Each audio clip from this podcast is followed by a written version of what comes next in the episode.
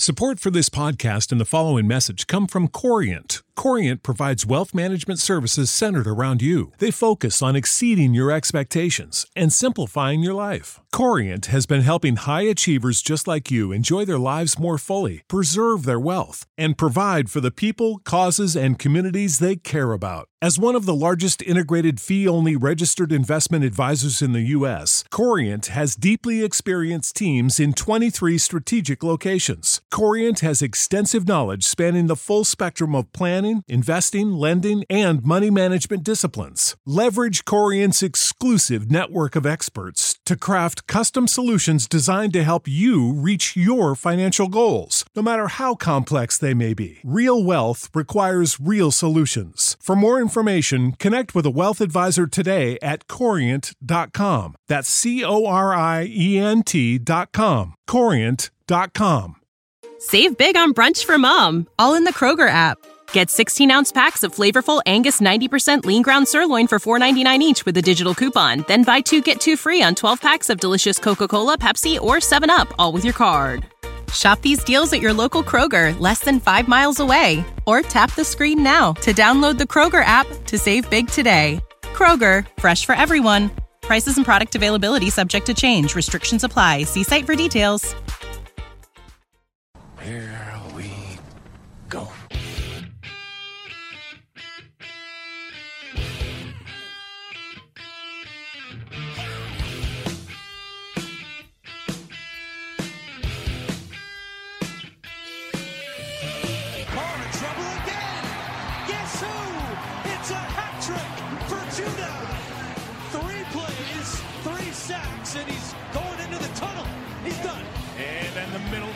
For his tight end brought in by Mark Andrews, who escapes and goes all the way for the touchdown. Intercepted, picked up by Thomas. Earl Thomas with a foot race. Brown won't get him. That will be six. Running a little option. Jackson keeps. Jackson breaks the tackle. He's right to the pylon, and it's a touchdown. Hello and welcome to another episode of Pod Like a Raven. After taking a week off last week, we are back to talk about the NFL, the Ravens, and a little bit of Ravens trivia toward the end of the episode. I'm Antonio Barbera, excited to be back, joined uh, first on the East Coast, remotely, as always, Tim Horsey. Tim, how are you? I'm good, my friend. Uh, it's been it's been a it's been a wild week to to put it very very lightly, but uh, I'm doing okay. And on the West Coast, Jace Evans. Jace, how are you doing, man? Doing well. Uh, like Tim said, very uh, some busy times, uh, especially uh, pr- probably since sports ended. I would say the busiest week of work I've had uh, in the last two months. Um, and uh, but excited to get back on the horn with you all. It feels like it's been a very long time given everything that's happened in between then and now. So yeah, just excited to um, get chatting with you guys again.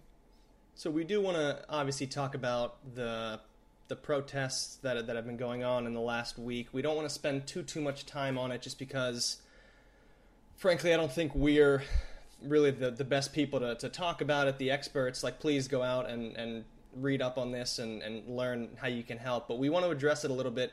We took last week off specifically because we thought it was sort of time a good time to sort of step away um, and, give space to, to other voices to speak on issues that were certainly more important than Ravens football. So so we wanted to do that um, quickly. Um, you know, I'm going to get your guys just thoughts here, but just as a sort of a quick summary, just in the last couple weeks um, with the the the murder of, of George, George Floyd in late May, combined with the uh, Ahmaud Arbery shooting in February, the Breonna Taylor shooting by police in March, uh, and certainly many other instances, sort of collectively have led to just frustration, anger, and, and protests, which started in Minneapolis, Minnesota, then moved very quickly to other cities in the country and has spread even to other countries in the world, um, with people protesting police brutality toward people of color. Uh, and just racism that is frankly prevalent in, in all aspects of society uh, in the country that need to be addressed. Um, from an NFL standpoint, a lot of players sort of got involved with these protests very early on. Uh, coaches got involved, um, and at a certain point, a video from a collection of players uh, basically was sent to the NFL with sort of a list of, of changes and how they wanted the NFL to respond. So I'm going to turn to you guys because Goodell did respond, which I think was su- surprising. I mean, for now it's just words, so like let's see where it goes from there. But um, just want to get your your guys' thoughts on on the last week as it relates to the NFL with Goodell, um, and if you have thoughts with Drew Brees, certainly getting involved with. Uh, first, sort of saying some of the wrong things in terms of still sort of thinking that uh, you know, protesting and, and, and kneeling in, in, the face of, of wanting to protest something is just a, uh, an insult to, to the flag and therefore an insult to the to American troops and all that. And he sort of walked that back a few days later. So, um, without me just sort of ranting and, and, talking on this for too long, I want to get your, your two guys' thoughts on uh, on on this past week. Yeah, I would say the theme of a lot of this stuff, especially purely from an NFL angle, and then you can spread that out to the worldview, is that unfortunately, it took even more tragic events to kind of open everyone's eyes. It seems like, or God willing, the vast majority at this point. Um, and you know, we won't dive too deeply into that, but you know, you take the Drew Brees example, and he completely screwed up in in his first statement saying this is all about the flag and things. And it was it was a dated mindset is, is exactly what it was. And i think the biggest thing that we can take from a lot of these things is that it's nice to see that people are learning that you know the the black lives matter movement is not just about only black lives matter. It's that they actually matter as well as the rest of people's lives. And i think people were having this problem kind of separating the two um, and and the like I, I, will I will openly admit here that the Colin Kaepernick stuff at first when when when he started doing it back in I and I honestly I can't remember the year. Was it 2015 uh 16 2016 I, I admittedly at that time thought I don't know why he's kneeling and disrespecting the flag like that and kind of having these Drew Brees thoughts. But my eyes have been opened a bit um, to all of this stuff, and I think that what you've seen, the statements that have happened, that video that you mentioned, that was actually an NFL video producer quote said, "I'm going to go rogue on this one and contact these players and help build this this message for them," because people understand that it's it's no longer they understand what the meaning the the protests and the message is about now one and two if they didn't before and two, it's kind of about everybody has to spread this message now. You can't be silent about this anymore. Like in whatever way, in whatever way, either you're getting yourself more educated, you're having these difficult conversations with people, you're out protesting, you're um, you're spreading the word on social media. However you do it, being silent and trying to ignore these things is something that can no longer happen in today's day and age. And I think the overall message from all the stuff we saw from the NFL, and particularly the Roger Goodell stuff and the Drew Brees, you know, flip flop, is that people are starting to learn from their past worldviews and learning that that has to change. Now, I think you almost have to take the cynical point of view out of it because any cynic, and I, I joke on this program that I'm the ultimate pessimist on a lot of things.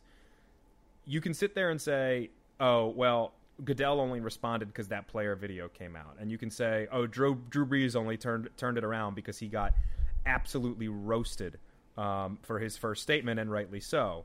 But the fact of the matter is that they came out and made said statements, and that they need to be commended for that part of it, for learning, and you want to take them at their word that they are actively trying to help Black Americans who have struggled in this country for so long. Um, the only thing, the only little thing I will say to this, and kind of bringing it back into it, and again, we don't have to dive super deep, is that I thought it was a, a missed opportunity for Goodell to not point out Colin Kaepernick and say we were explicitly wrong about this. If you listen to the Twitter video, and I did just before we started recording this, he does admit fault, and he says that we were wrong to, you know, discipline players or tell them they can't kneel during the anthem, what have you.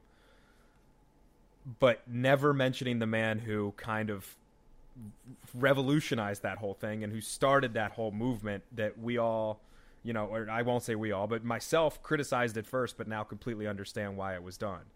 And i think that that was for for as much as the whole they have learned from their past mistakes and worldview and they've developed and you like to see that and and long may it continue i thought that was kind of a missed opportunity there. Yeah I, I wasn't stunned. Kaepernick's name didn't come up in that because I think there could be, you know, the cynical view, legal ramifications for doing so. To basically be like, if you admit on a video that we basically blackballed you out of the league, they probably owe him money.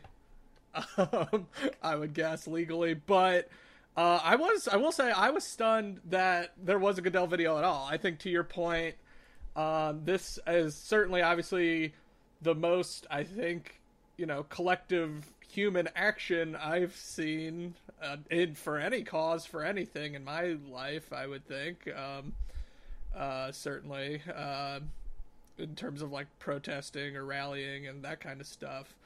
Um, and that extends to, like you said, NFL players. It's I think, and uh, athletes in general, because even hockey players have had like you know notoriously anti stances on anything. Have talked more about this than anything I can remember, but uh, the NFL has gotten especially involved. It seems like you had members of the Broncos at a march in Denver. Um, the Jaguars did a march from their uh, facility to um, the Jacksonville Sheriff's Office. Just a number of uh, uh, players, and so I think it, it's obviously it's like reflective of society, right? These players getting involved, and that video they released was very.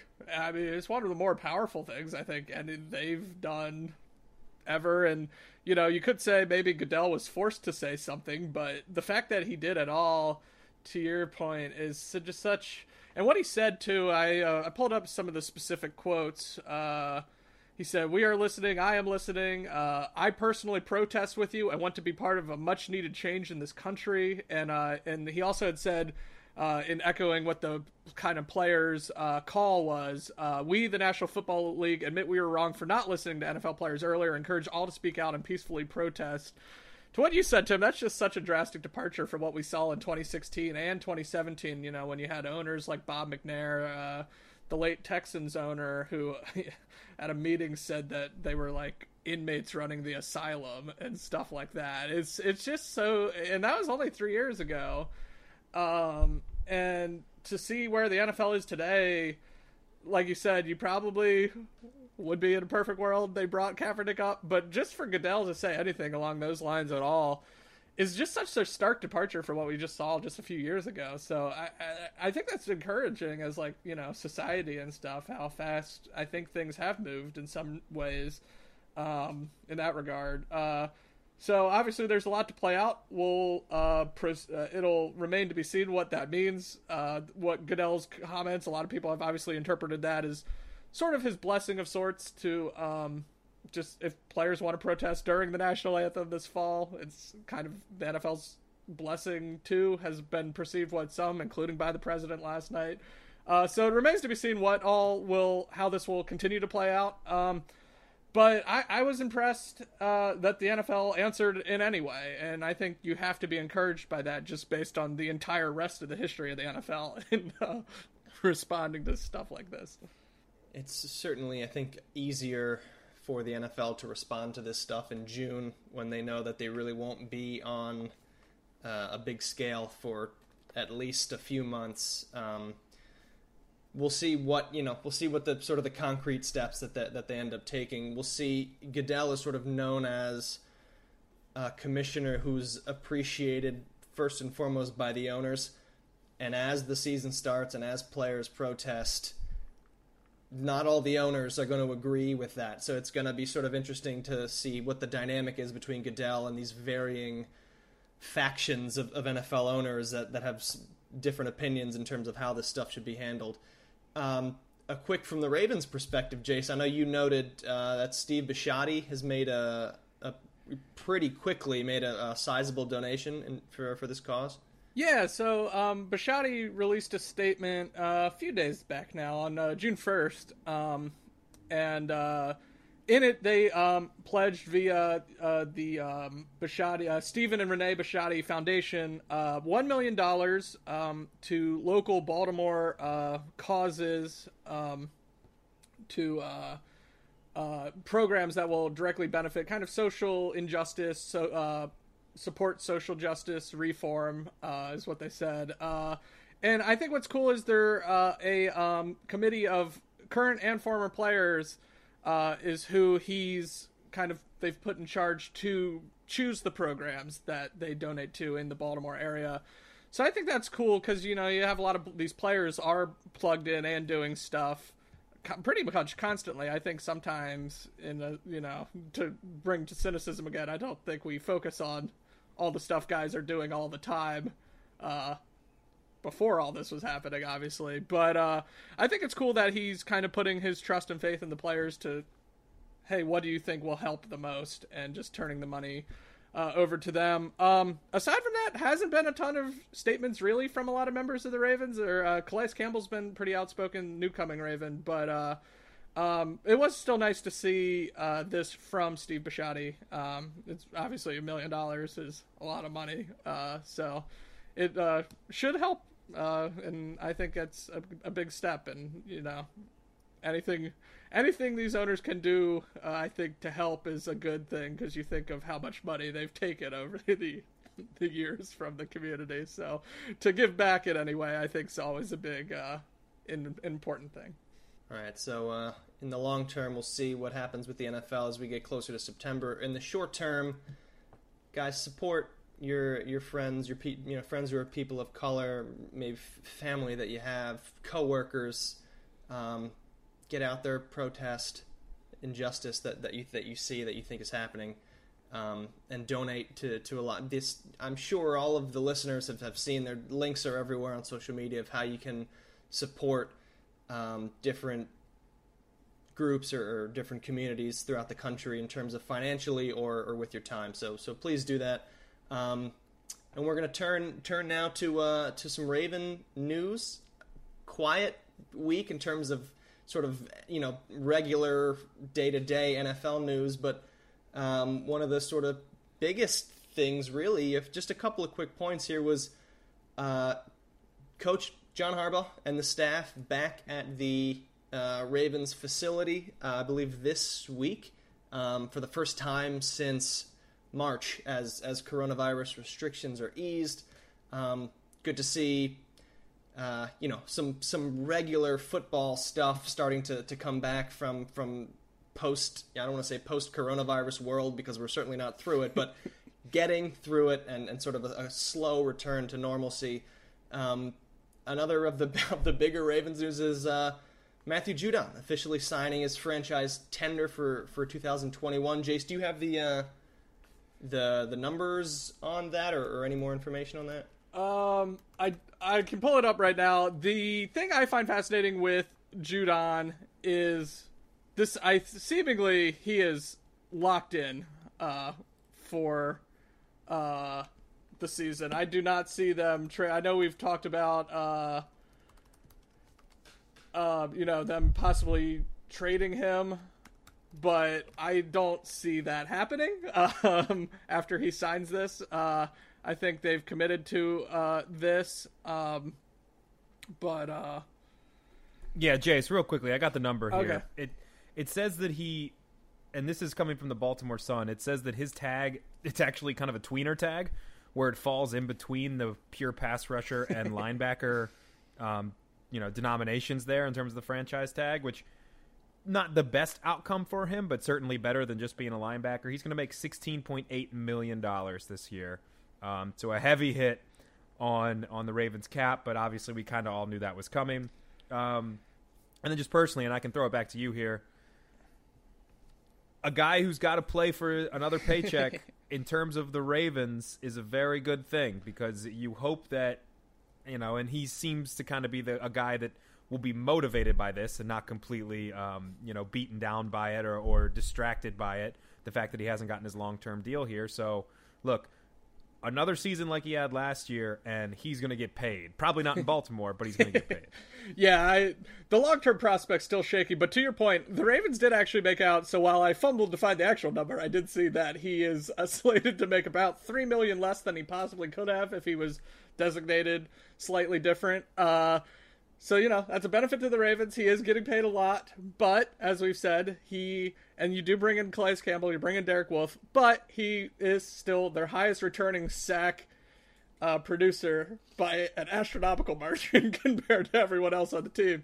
Uh, so that, you know, pass rush is a premium position in this league, and you're gonna have to pay a ton of money for good pass rushers. Uh, and that is the debate about Matthew Judon. How good of a pass rusher is he? who knows? But um, he uh, he's definitely valuable to the 2020 Ravens, so it can't hurt at all to bring him back.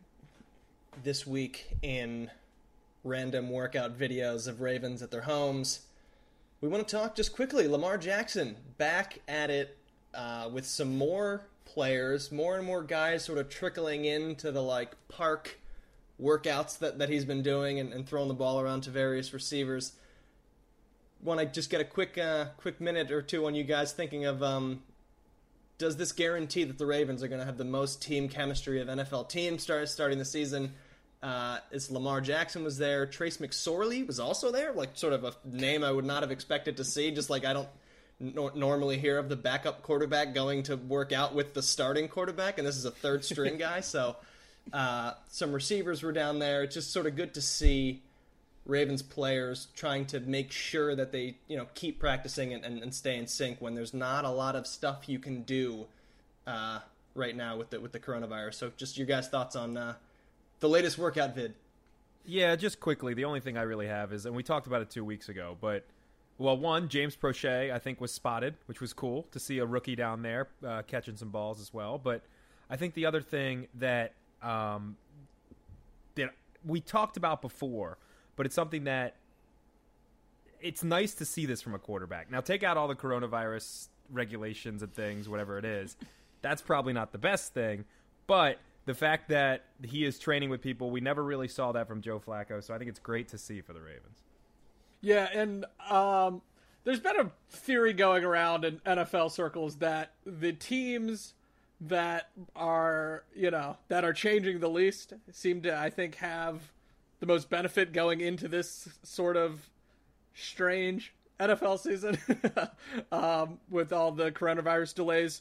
So, um, in addition to all they're bringing back for Lamar to be working with some of these new guys and to just further uh, their connection on top of just kind of returning, uh, you know, as much as they are, pretty much the exact same team for the most part, uh, minus Marshal Yanda. To just have that chemistry cohesion going into this year, I think will be a big benefit. And if they're working to even enhance that, I think I don't want to get too far ahead of myself, but I'm very excited for the 2020 season. I will say, from a Ravens perspective.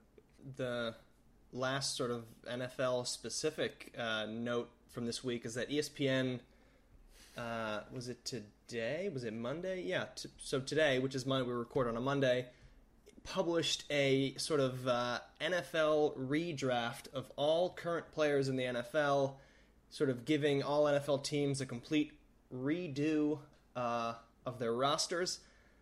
And I want to go over a couple of names that specifically uh, are Ravens related, who in this sort of uh, exercise from the ESPN NFL Nation reporters put a few Ravens in other uniforms, and I didn't enjoy seeing it at all. Uh, but just want to get your your quick thoughts this is only so this current NFL players using the same draft order as what we saw uh, just a few months ago in April. So, for example, the Cincinnati Bengals drafted first uh, and took Patrick Mahomes, one overall. Not really the most surprising thing. Then the Washington Redskins taking Russell Wilson at two, and then at three, the Detroit Lions taking Lamar Jackson and seeing him in that light blue Lions uniform was just really disturbing to me. Ronnie Stanley ends up going sixth to the Los Angeles Chargers. I am getting more and more nervous that we're not going to sign him to an extension because I feel like he is getting so much positive press uh, in the last few months, and I don't like any of it because he's getting more and more notice that he should be maybe the highest paid non quarterback in the league. And I, it's just, I feel like Steve Bisciotti probably gets a gray hair every time Ronnie Stanley's name comes up in the national news. So just want to get your guys' thoughts on this ESPN redraft. Lamar going third as opposed to maybe second. Uh, and then with Ronnie Stanley going sixth overall. I think in this situation, Matt Patricia would be too dumb to actually build an offense around Lamar, and it would ruin his career because that's what has helped him so much, as we've talked about over and over again. Uh, a couple other notes: Matt Judon went in late third round, and Justin Tucker. There's only four rounds of this thing, but Justin Tucker, the only kicker, he went early fourth round uh, to the Green Bay Packers. Two picks before the Ravens selected Stefon Diggs, and if you just want to know the Ravens class again, they only did four rounds of this.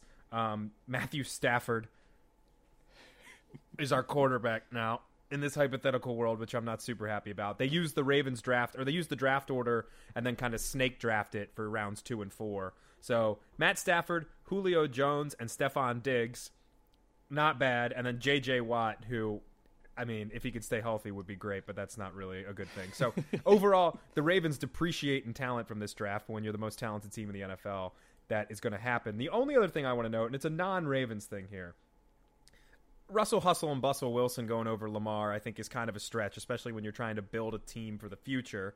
And Lamar is younger than the number one overall pick, Joe Burrow. Drew Lock went 15 to Denver. So I'm sure there's no homerism in that pick. Here's some of the other quarterbacks that went after Drew Lock Matt Ryan, 16 to, weirdly enough, Atlanta.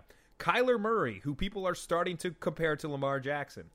Teddy Bridgewater, who I think is actually a way better option than Drew Lock if he stays healthy. He showed that he can perform at a decently high level. Jimmy Garoppolo went to the Super Bowl last year. I know the team was stacked around him, but still, Baker Mayfield, no argument there. That's hilarious. Um, Sam Darnold went to the New England Patriots, which you know he'd be a superstar there. Ryan Tannehill, who you know what happened with him. He went after Drew Lock. All these guys went after Drew Lock at 15, which makes Tua Tagovailoa, which maybe you don't know about his health, so I understand that. But I think that's a steal for the Green Bay Packers at 30.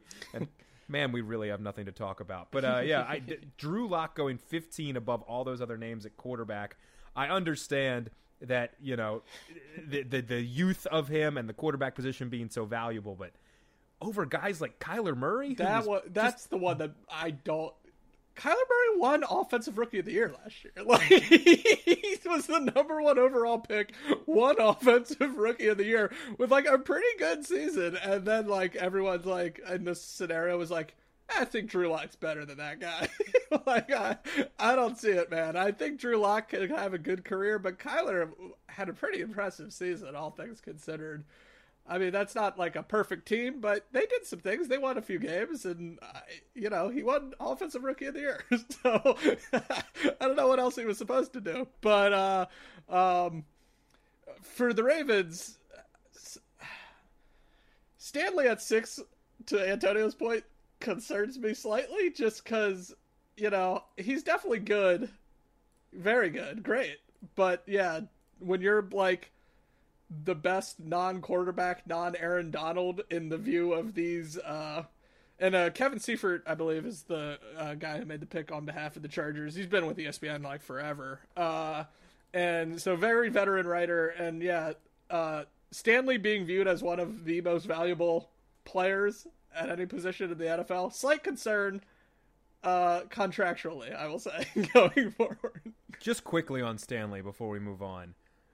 I think he is, and we've talked about this a number of times. I think the Ravens value that spot. They saw the Jared Gaithers, they saw the Bryant McKinneys, they saw these guys after the Jo era. They know what they have in Stanley. You know, Ozzie Newsome is still in that building. EDC was, I believe, was in that building when they picked Jo, or or obviously was there for most of the reign, if not at in '96 at the start. They know how important that position is, especially when they have the quarterback. That is a position they will pay. They will pay that position over Marlon Humphrey. They will pay that position over Matthew Judon. The only person they will not pay that over is obviously the quarterback in Lamar Jackson. So I the money is going to be outrageous, but I don't see the Ravens risk losing a generational talent at arguably the second most important position on the field. I will say to your what you just said was when this item got dropped in our rundown, a fear I had, I was like, I think they will, because I think they will pay Stanley too, and I think it will result in one of my favorite players, Marlon Humphrey, not being a member of the Ravens past uh, potentially his rookie contract, and that makes me sad. and I don't want to think about it anymore. But luckily, they have a 50 year option on him, so we'll get at least another year out of Marlon. But uh, kick that can down the road. I don't want to think about it.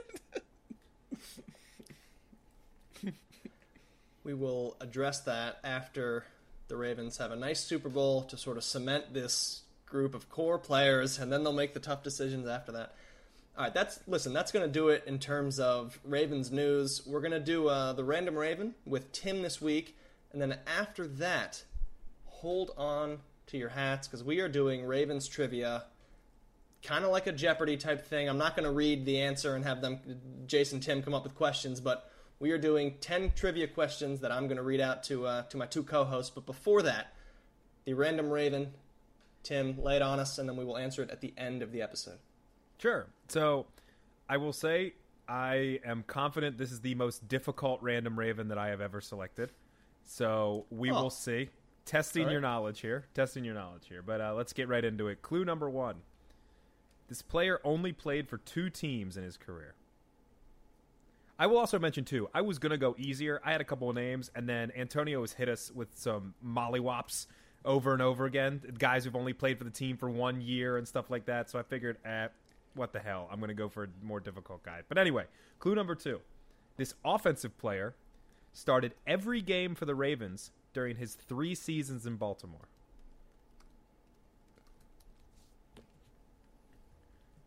He was drafted in the third round of the 2008 draft out of Rutgers by the Tampa Bay Buccaneers. And this may help you here, actually. Now that I'm reading these clues again, it, it might not be that difficult. But here you go. When he was traded to the Baltimore Ravens in 2014, he helped fill a hole on the offense that was previously occupied by Gino Gradkowski. There's a random Raven. that that man started games for the Ravens. And clue number five, he wore the same number with the Ravens that uh, show favorite Jihad Ward now wears for Baltimore. So those are your five clues. I've got a couple bonus things at the end if you really need it, but those are your five clues for the random Raven. I think I have it, I have a name. but I'm not 100%. I would give myself about a forty percent confidence level, but I've come up with a human being who played for the Ravens, so that's great. All right, so that's an excellent random Raven. So let's get into this trivia section now. So I'm going to ask Tim and Jace the same questions. I got ten questions, and then a final Jeopardy question eleven that we will get to at the end. We're going to ask all 10 questions first before giving out any of the answers. So I'm giving the listener here a chance to sort of play against my co hosts here. So get the pen and paper out. You know, put that phone away. For my co-hosts, I want you to minimize all of your the research. You know, we do diligent, diligent research to to have these episodes. So I want to make sure all those tabs are minimized because some of these questions are just really right off of the the Ravens Pro Football Reference page. So I want to make sure that's minimized. And then when you two are ready, I'm going to jump into the questions. We're going to keep track of the points at the end.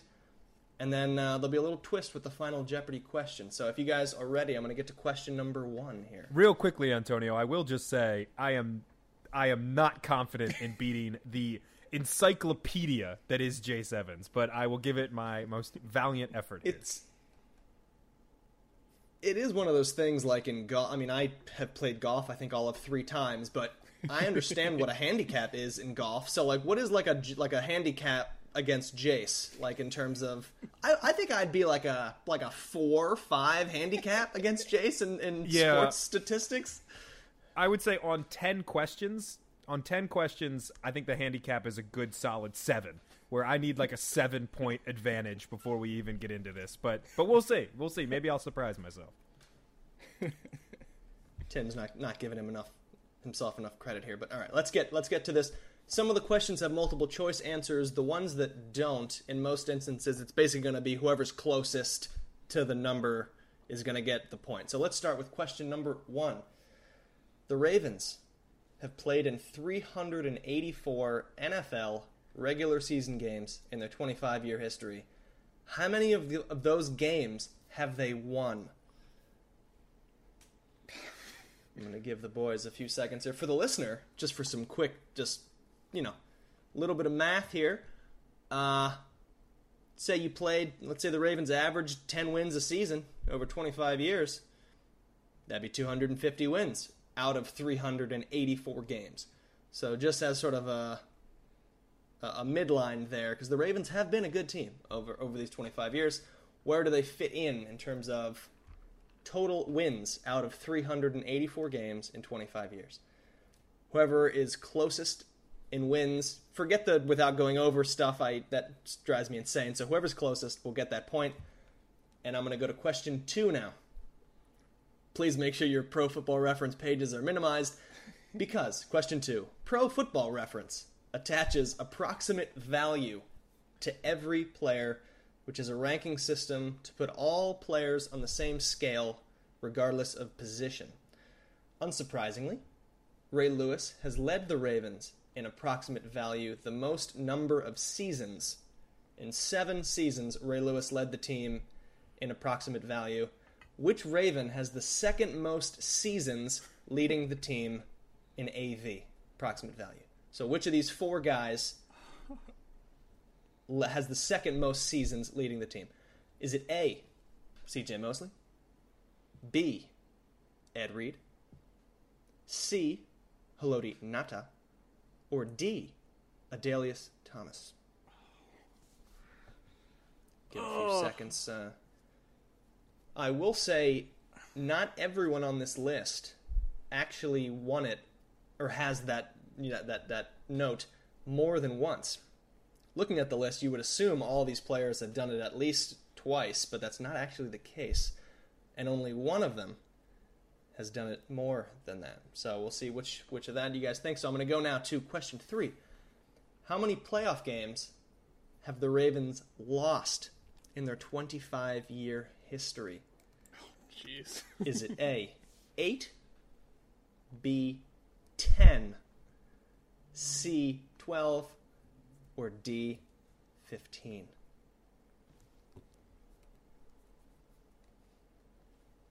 Jace is looking very, uh, very deep in thought over there. It's the you know you got to think about how many times did they go.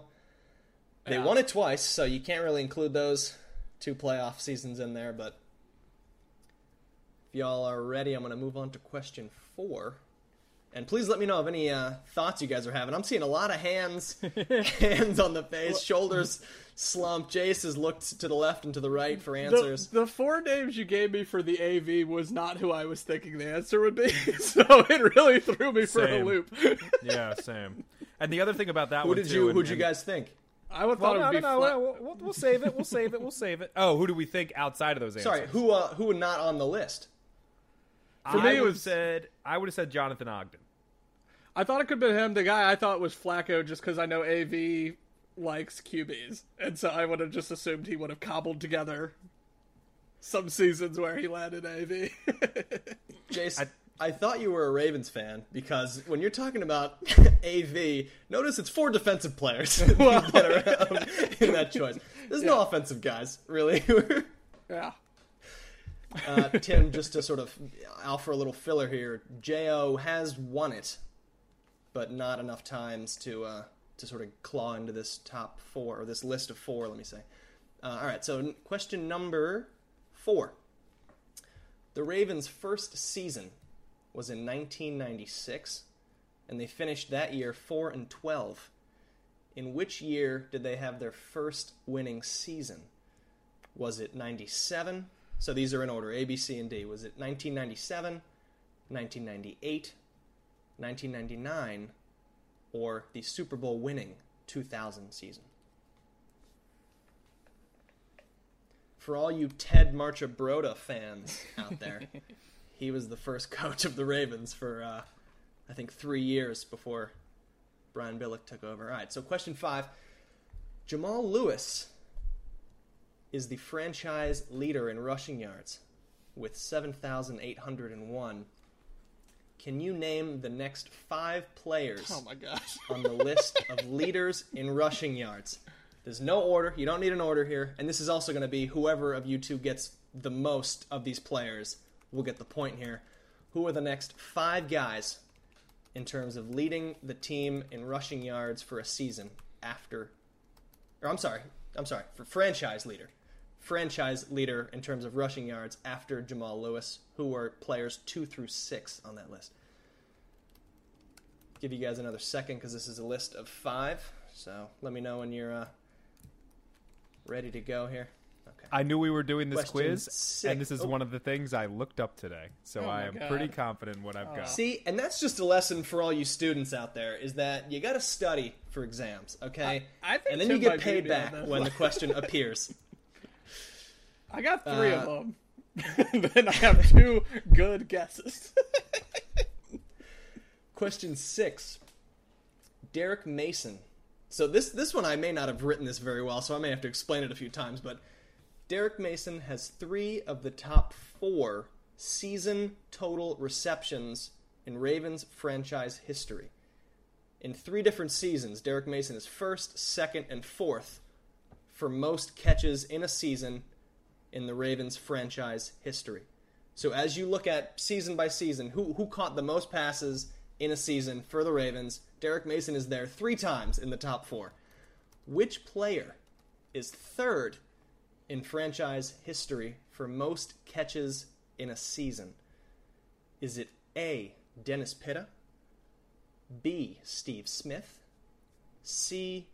Ray Rice, D. Anquan So Strong Boldin? Pitta is very interesting there. Pitta is. I will just. I would, didn't even think of him at first. He's very interesting there. Tim trying to get uh, a poker face read out of me here as we uh, do this over the video chat. I feel like I'm Question doing so seven. bad right now. Jace isn't feeling good, and with that seven handicap, he's really gotta gotta make some moves here if he doesn't like the first few questions. yeah. For question seven, the Ravens have always been wide receiver challenged. In how many seasons has a tight end led the team in receiving yards? One season, two seasons, three seasons, or five. So for A, B, C, and D, it's one, two, three, or five. And I know neither of you is positive that five isn't the right answer because the is- Ravens have not had a lot of very, very good wide receivers for a long period. And this is yards, right? This is receiving yards. Yes, and I may need to make sure that I uh, got that one right as as we're going through the answers here. But yeah, Spoiler alert, and I'll just say it now. I I'm confident that it's five, just because the receivers have been so so bad, but I could be wrong. I was gonna offer like a, a bonus question here if you could name the the tight ends, but that will we'll, maybe I'll just address that as we read through the the answers. Todd So- Heap five times.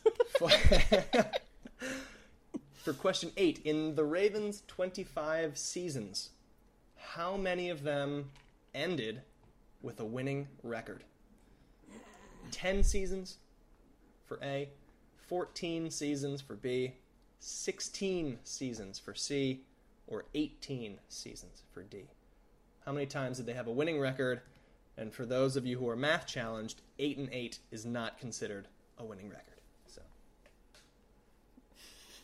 Jace is getting more and more stressed. Yeah. Just the hair is a mess now. it's all over the place. This will just be my day now. It'll just look like this. Question nine. How many Ravens have made at least one first team All Pro selection? This was one of the questions I sort of enjoyed the most. Second team, I don't care. We're not looking at that. How many Ravens have made at least one first team All Pro selection? Is it 12, 16, 21, or 30? And these are just individual players. So Individual players. Ray Lewis would count for one. He is one Raven who has made at least, you know, yeah, I was gonna say. little uh, Made at Footnote, least he's done like it a few six times. or seven, I think. Uh, and that leads, Jace, it's a great question because it leads right into question 10. Seven Ravens players have made first team All Pro more than once. Can you name all seven? Whoever gets the most guys out of the seven will get the point on this one. Seven dudes, first team All Pro more than one time. I'll give them a few seconds for this some surprising Ravens as one time selections. a little spoiler alert there's a surprising guy in that seven who got it more than once. Does, let me ask you: Does this mean they had to get them with the Ravens, or Yes, was sir. it? Okay. Yeah, in a Raven. That's actually, again, I hope I don't get uh, hammered by, uh, you know, facts as we go through this, and I, I didn't miss uh, miswrite this, but I'm pretty sure they would have compiled it uh, as Raven, as a Raven player only. But all right, so let's get through these top 10 first, and then we'll uh, address Final Jeopardy after that. So if you guys are ready, I'm going to ask my co hosts to keep track of their own score here on the honor system.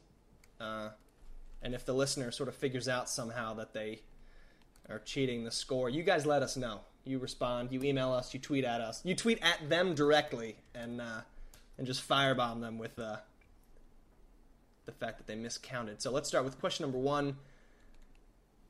Boys, how many games have the Ravens won out of 384 in their 25 year history? So I'll go first here, real quick, Jace. You giving out the fact, the the math for the listeners that what 250 would be 10 wins a season actually helped me a lot because I'm terrible at math. That makes a lot of sense. So I I had a number, and this this is going to happen a couple of times in this. I went against my gut, which I don't think is the right thing. So I ended up on 239, which could be low. I think it might be too low, but I went 239. Oh, I went lower than that. I I feel like I did the opposite because I'm also bad at math. And when Antonio did the math, I was like lowered it. I went with 207. Tim, your guess was pretty good. Jace, this is maybe we shouldn't have done this game. Jace is seven wins off. It is 214 franchise wins. Uh, pretty pretty good there, Jace. Pretty good. You're off by like a few gross Thursday night games that you thought were were losses, but may have actually ended up being being Yeah, wins. when, we beat the Browns 16 to nothing on Monday Night Football, doesn't feel like a win, but it counts.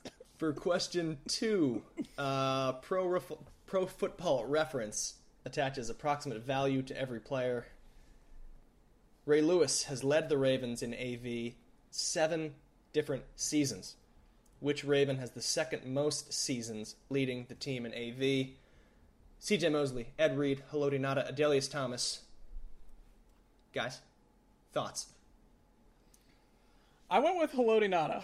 Um, I he had a good run there for a while where, and I may have just tricked myself into uh, the test taking of Ed Reed as the too obvious choice. Uh, so I went with Haloti Ngata. Yeah, so we talked about it before. Uh, I thought Jo was the first. Jo and another person was the first two that came to my mind, and then I was trying to think of somebody that wasn't in the shadow of Ray Lewis. You know, because he took a lot of those awards from other people, maybe. But then I just, it's too good to be true. He he won Defensive Player of the Year. Um, he had another couple of years where he was just absolutely magnificent. So I went Ed Reed, just trying to go the simple answer. So Jonathan Ogden did win it once uh, in 1997, but then never again. Adalius Thomas won it twice, which I was that that got him in that list of names, but I didn't really think. Ed Reed, I would have guessed Ed Reed, Tim. To be honest, he only has it one time somehow. Seems Uh, and it's impossible. Haloti Ngata with three. He's a three-time Ravens AV leader.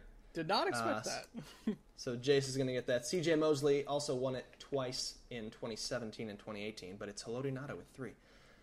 For question three, how many playoff games have the Ravens lost in their 25 year history? Is it 8, 10, 12, or 15? I was going either 10 or 12, and the pessimist in me, I just went 12 because I'm sure there's some that I've completely blacked out of my memory that will only be, well, I will only find them out when I don't know Jace decides to bring up that stupid Bengals game again, and it just triggers the, the worst memories for me. So I just I feel like there's some in the back of my head that I just will never remember until a traumatic event triggers them. So I'm going to go with 12. I actually went lower. I said eight, just because when you said we won the Super Bowl twice, I was like, oh yeah, so that doesn't count as a lo- as losing a game in the playoffs. So I said eight.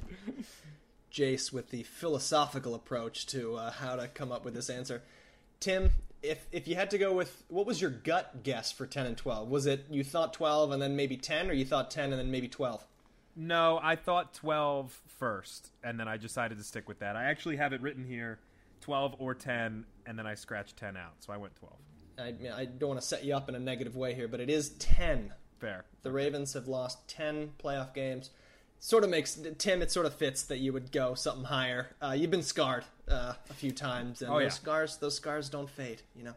But it is 10. I believe, if I remember, they're 15 and 10 uh, in terms of playoff wins and losses, which pretty good. Antonio, you know what they say? The first 10 are the deepest. I remember remember that song like it was yesterday. All right, uh, number four. The Ravens' first season was in 1996, where they went four and 12. In which year did they have their first winning season? Is it 1997, 1998, 1999, or Super Bowl year 2000? Jace, uh, thoughts on this one? I went with 2000 because I believe they went 599. So I went with 2000. Tim? See, now I'm thrown off. I'll stick with what I have here. I, I will respect the honor system here, but now I'm I'm now I'm thrown off because they picked Jamal Lewis like fifth overall. I have 1999. I wrote 1999 down. You said Marchibroda was there for three years. I had this down beforehand, and that kind of helped me reaffirm that that oh, maybe Billick was there in 99 they had a winning season then in 2000 they won it i guess the the jamal lewis pick was a trade of some sort it had to be because he was top five I forget how they got him, but I Which think threw- it might have been. Yeah. yeah which that threw me off but i went because i just didn't think it could be 2000 and then when you said the Marchibroda thing, it really solidified that that maybe he got fired, and then 1999 they they went nine and seven, but they could have gone eight and eight because that's not a winning season. But yeah, long story short, I went 99. Tim, you're uh, like half an inch away uh, on all these. The answer is 2000, which I also would not have thought that their first winning season was also the year that they won like 10 games in a row and won a Super Bowl. They did go 8 and 8 in 1999 with Brian Billick in his first season with the team. March I went to one of three those games. seasons. Oh, there you go. Yeah, a, a thrilling 13 to 10 Bills come from behind win over our Ravens, uh, where Tony Banks and Doug Flutie combined to throw for th- under 300 yards. so, very exciting game. Uh, Ted Marchibroda, those three first seasons as the Ravens' inaugural coach, four and 12, 6, 9, and one with a tie, and then six and ten, and then he made way for for Brian Billick, who had certainly a lot more success. For question five, Jamal Lewis is the franchise leader in rushing yards with 7,801. Can you name the next five players on the list of leaders in rushing yards? Whoever gets the most players correct here will get this point. Spoiler alert, there's a shocking name on this list that makes no sense for a few different reasons. Um, so I don't remember who won. Tim, why don't you uh, run through the, the five that you came up with, and I will So- try to check them off as we go through here. if I think I got this list right, Ray Rice, Willis McGahee, Lamar Jackson, who was up there. Uh, who else do I have here? Priest Holmes, and Justin Forsett, who made a Pro Bowl with the Ravens. Tim Horsey putting pressure on Jace Evans here by getting five out of five. Oh, Lamar boy. Jackson has played one and a half seasons. He's a quarterback and is sixth. he is Uh, see- sixth all time in rushing yards for the Baltimore Ravens.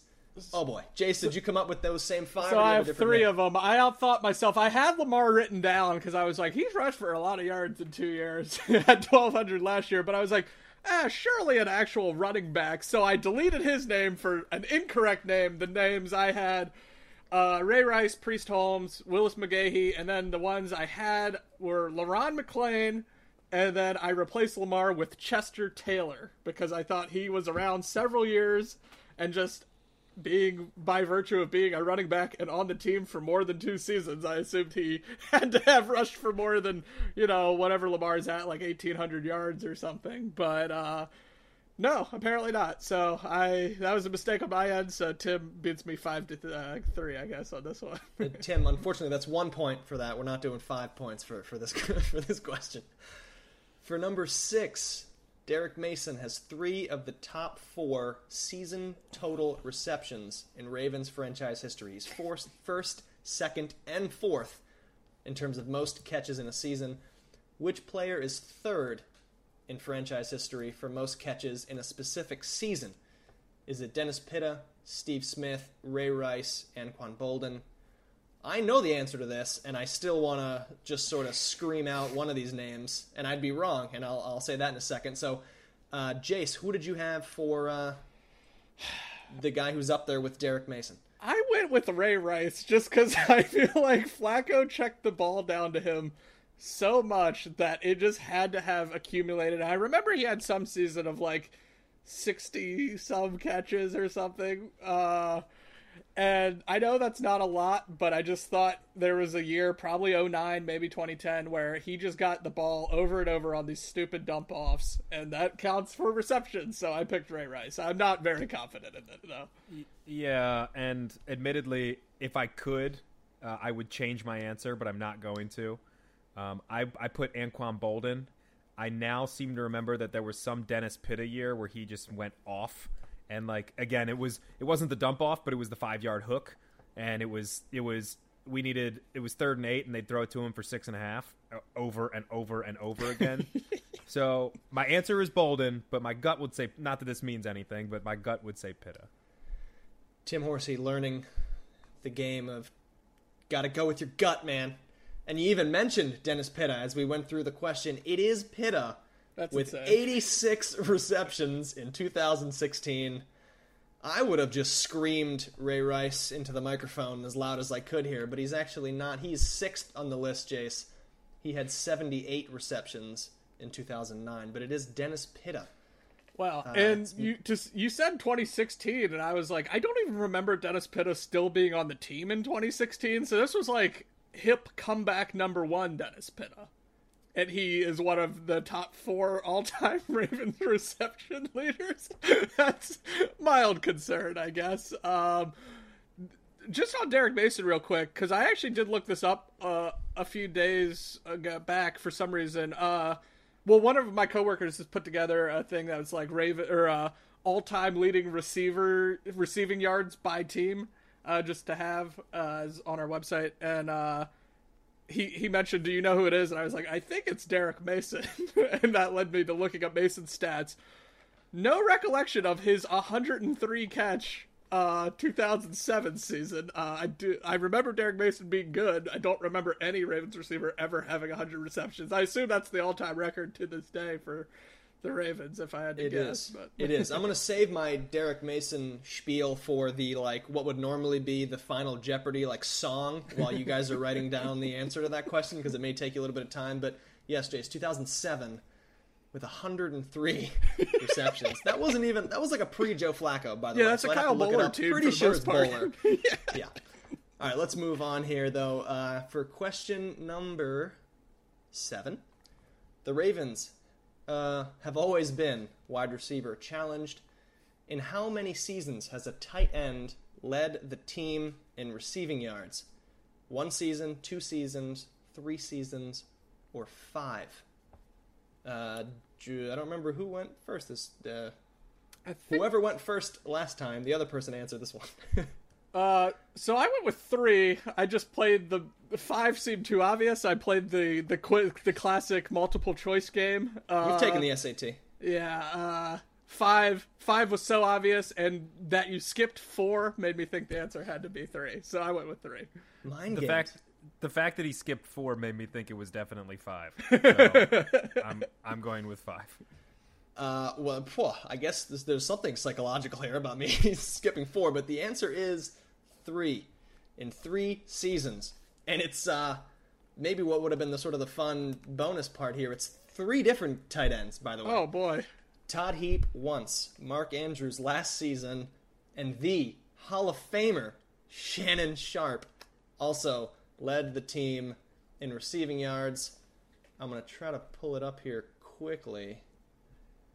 Uh, it may have been one of the one of the Marcha years. No, it's the Super Bowl season in 2000. Shannon Sharpe with 810 receiving yards led the team. Um, Super Bowl champs. yeah. So, question number eight. In the Ravens' 25 seasons, how many of them ended with a winning record?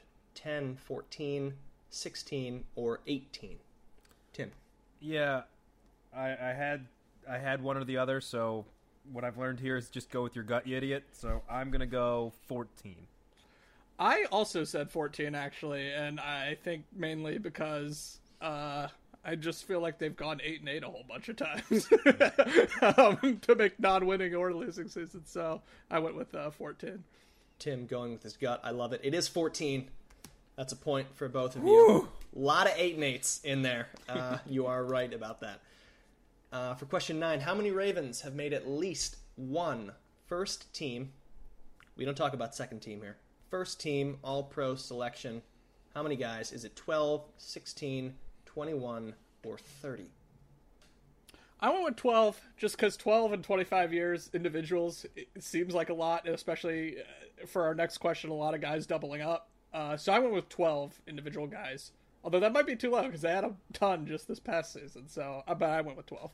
Right. This, this last season factored in for me too. Um, again, again, I was going between two different numbers, but I'm going to go with my gut. I'm going to say 16 is is what I think it is.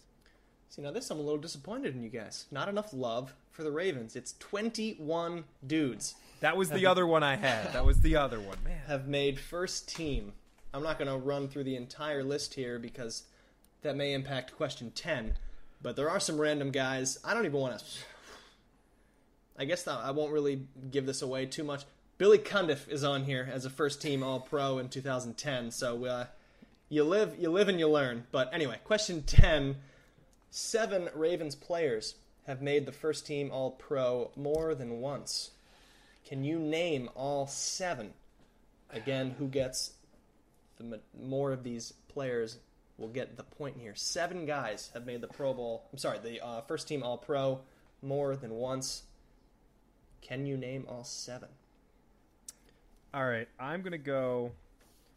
I'll go. I have Ray Lewis, Marshall Yanda, Justin Tucker, Ed Reed, Haloti Ngata, Terrell Suggs, and the one I'm the least confident in. I went Matt Stover, but I don't. I don't love that one. There's an alternate I have, but I'm not going to say it now because obviously Jace has to go. But. So it's a pretty good list.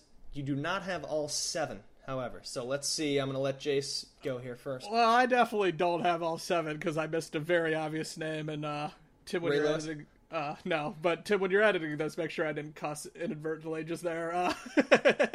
Because I went Ray Lewis, Ed Reed, Jonathan Ogden. Uh, I said Haloti Ngata. I believe he made it twice. Uh, Justin Tucker, I know, has made it multiple times. And then I went Terrell Suggs. Completely whiffed on Marshall Yanda and went with Sam Koch instead. So, um, And I, I whiffed on Jonathan Ogden. I'm looking at this list right here. I didn't put him down. Oh, So uh, I think I've tallied the. I believe you two tied. You each have five guys. Ray Lewis, Ed Reed, uh, Haloti Ngata. You guys, both of you said those guys. Uh, Jonathan Ogden, Justin Tucker, Marshall Yanda. So I think you guys sort of split those two, uh, those those names a little bit. And then I'm going to be honest, Tim. I sort of threw this question in here because this was a special name that I thought you were really going to enjoy. Oh, no. Is it Vontae? It is Vontae Leach is a two-time first-team All-Pro in 2011. No! in 2012. and uh, maybe it was unfair of me to, to set him up like this, I'm but so sorry, Vontae. Yeah. And actually, he has another one. Now that I pull him up, he has a third one with Houston. Uh, I'm not sure if that's first team or second team. I think it's first team. It's got to be. Best So fullback three of all seasons time. in a row, Vontae Leach uh, was an All Pro player. So that is a, a no uh, a no score for the two of you on that one. So So can so you? Uh, It was Suggs only one time, All Pro first team. let me Is that pull this. Terrell Suggs one time in Wow. his dominant 2011 season when he That's hard also I believe believe. that was the season he won Defensive Player of the Year. Yeah. Right. And then so I Tim missed Ogden, but then I whiffed on Yanda, so that's a wash. So the alternate, I had an alternate. I had Ben Grubbs because he was He's good. very, very good for a while. I don't know if he's on that list at all, but um, that that was the other guy that I kind of picked there. Eh, But I went with Stover instead, although I wasn't super confident because I missed Jonathan freaking Ogden. Ugh.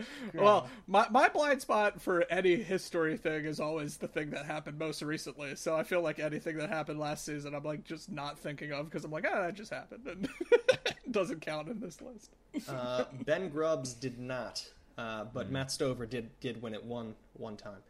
Uh, all right, so we're gonna do uh, our final Jeopardy here. I'm just queuing up my Derrick Mason page so I can read through it while you guys answer. so for final Jeopardy, actually, before we do that, can we read off the scores? How many points uh, have you guys gotten so far? Yes, I have one, two, three, four, five points. oh, here, let me count. I have one, two. That's it. I have two. It's listen, it's a it's a game. Uh, you each have enough points to wager, which is what we're gonna do here with with Final Jeopardy, which is just gonna be talking about mind games.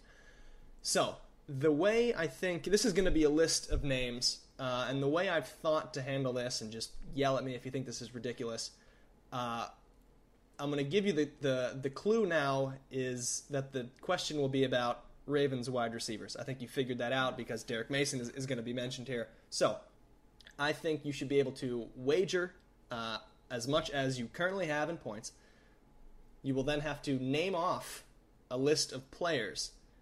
And for every player you get right, you will get a point here. However, as soon as you name a player incorrectly, you will be deducted your wager amount. So Tim, you could you could wager two, but then name ten dudes and get ten points if you get all ten of them correctly. But if you let's say you answered five of them right, and then you get six wrong, you'll get three points because you wagered two. You'll be deducted your wager amount.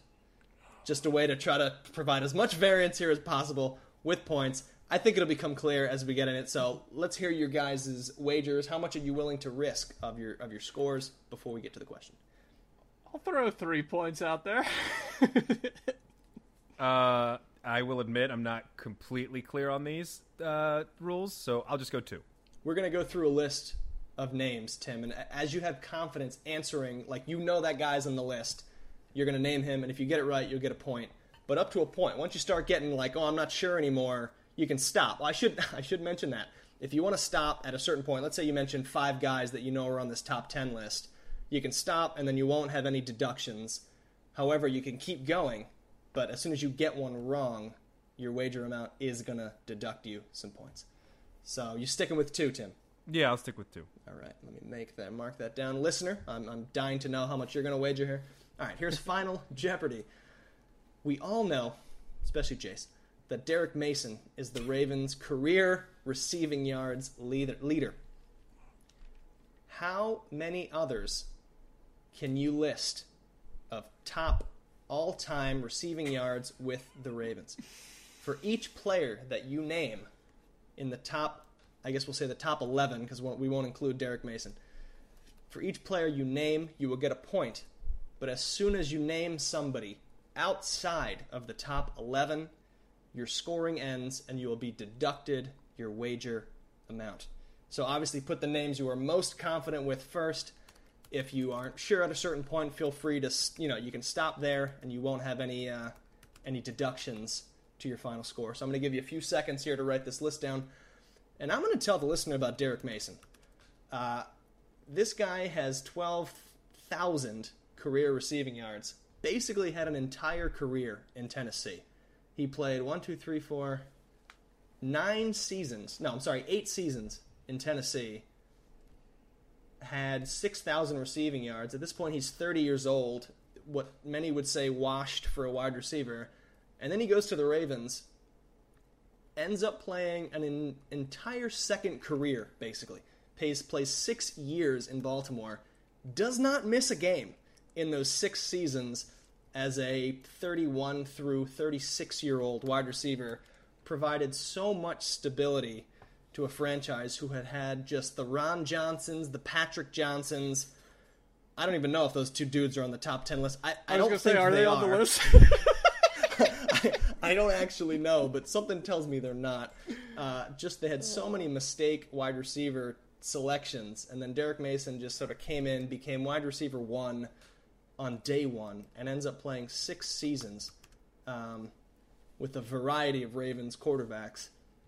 Ends his career in 2011, uh, splitting the season between the Houston Texans and the New York Jets, and then retires fascinating dude. I, I don't know how many guys in the league have had basically second whole careers after the age of 30 with another franchise. But that was Derrick Mason, Ravens franchise leader in receiving yards. And with that, I'm going to turn to my guys here. And I don't know who should go first here. I suppose Tim should go first. In Jeopardy, they go with the lower score right first, and then they go to the big score. So, Tim, why don't we start with you? And I got to pull up the list here. Probably could have done that while talking. Okay, yeah, I have it saved. So I have the list, and as you name players, I'm going to start checking them off, and then let me know, Tim, when you're no longer confident, when you're ready to stop. Uh, we'll uh, we'll end the scoring there. So you're So to cla- so to clarify, Yeah. because I risked two points, if I get one guy right, that's another two. So I'd have a total of four. No, no, no. Sorry.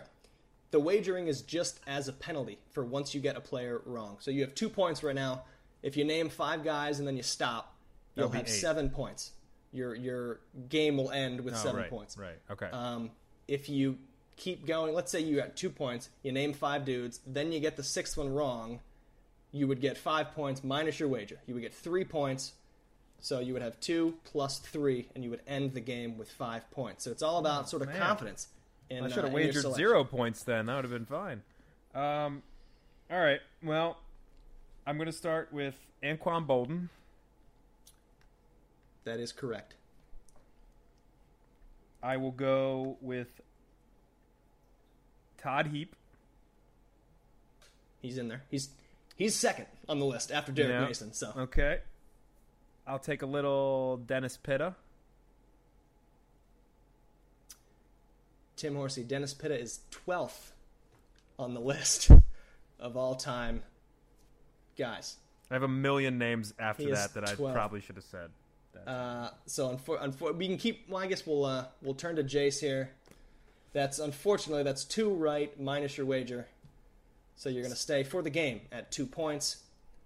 We'll see if Jace also maybe put Dennis Pitta and got Well- himself into, into some trouble here. I was gonna Uh, say. so Jace, also honor code. Please read the the same list you were going to read uh, previously.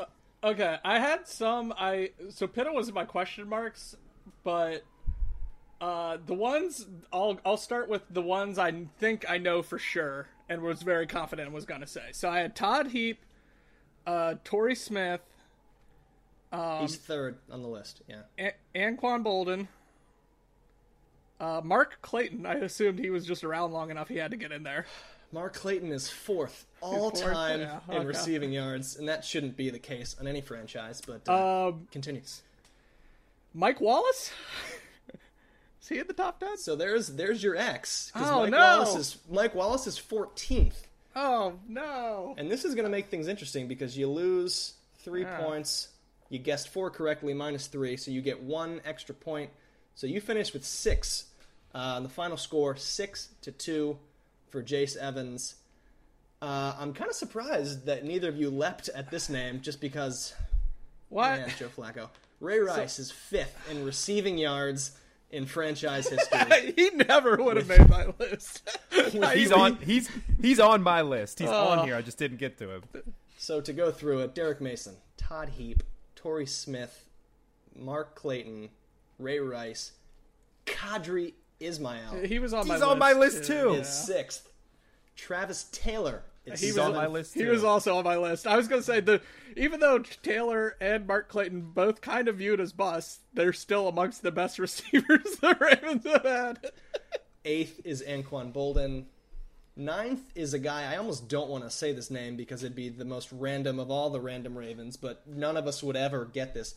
Uh, a guy named Michael Jackson played for the Ravens from 1996 to 1998 and his ninth all time. So he had I a had 1,200 him- yard receiving season.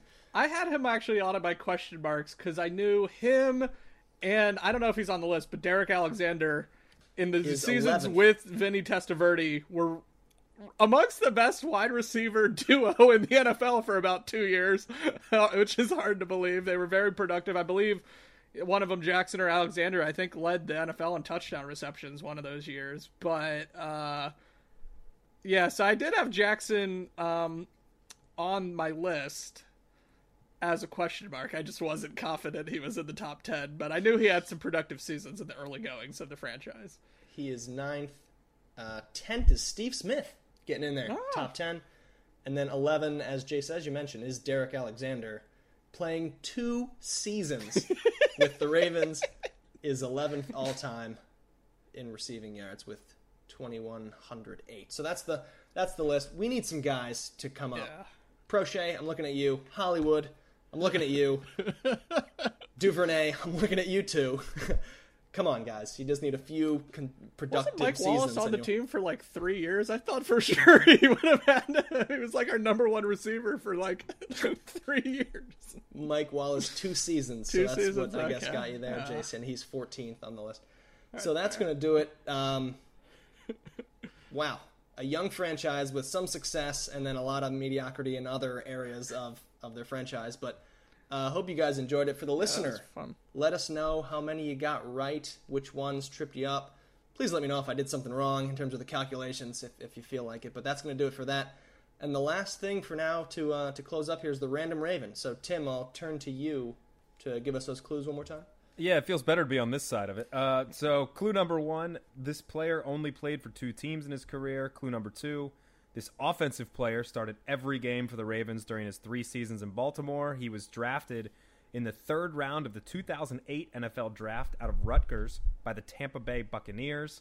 Uh, when he was traded to the Ravens in 2014, he helped fill a hole on the offense that was previously occupied by Gino Gradkowski, which should be your giveaway here if you know that guy. Um, and he wore the same number with the Ravens that now show favorite Jihad Ward wears. Um, so if you guys have it, great. If not, I do have another little bonus clue um, if you need it. But if you don't, I I'm between two names. Uh, Jace, I don't know how sure you. I'll take a stab here since I haven't sort of been the victim of having to uh, to sort of stick my neck out. But uh, oh man, I because I'm gonna predict what your next clue is, Tim, or what that little last clue is gonna be. Is that he was drafted by Tampa Bay, goes to the Ravens, and then goes back to Tampa Bay. And if that's the case, you don't have to, because I, you know, I'm just guessing here. I'm gonna say it's Ryan Jensen, and, and I don't know.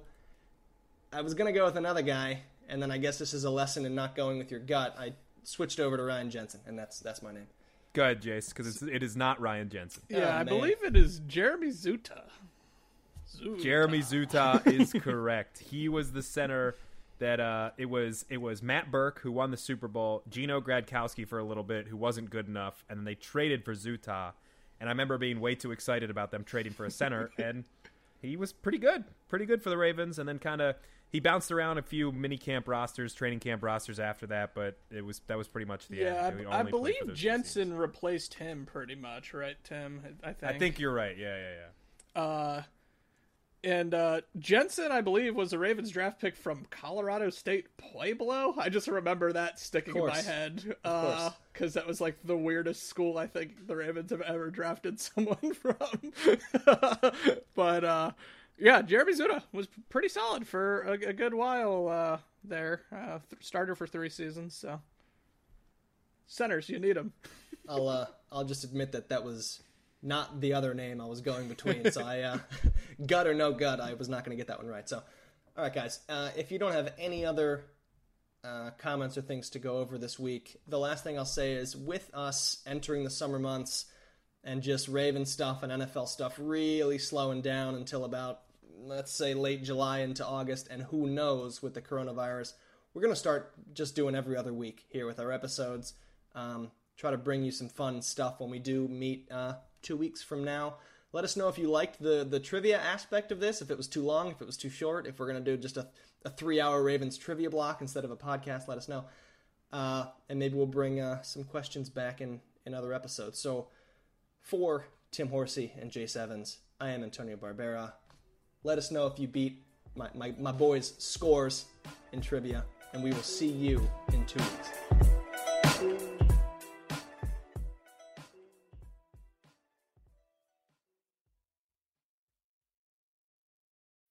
When you need mealtime inspiration, it's worth shopping Kroger, where you'll find over 30,000 mouthwatering choices that excite your inner foodie. And no matter what tasty choice you make, you'll enjoy our everyday low prices, plus extra ways to save, like digital coupons worth over $600 each week. You can also save up to $1 off per gallon at the pump with fuel points. More savings and more inspiring flavors make shopping Kroger worth it every time. Kroger, fresh for everyone. Fuel restrictions apply.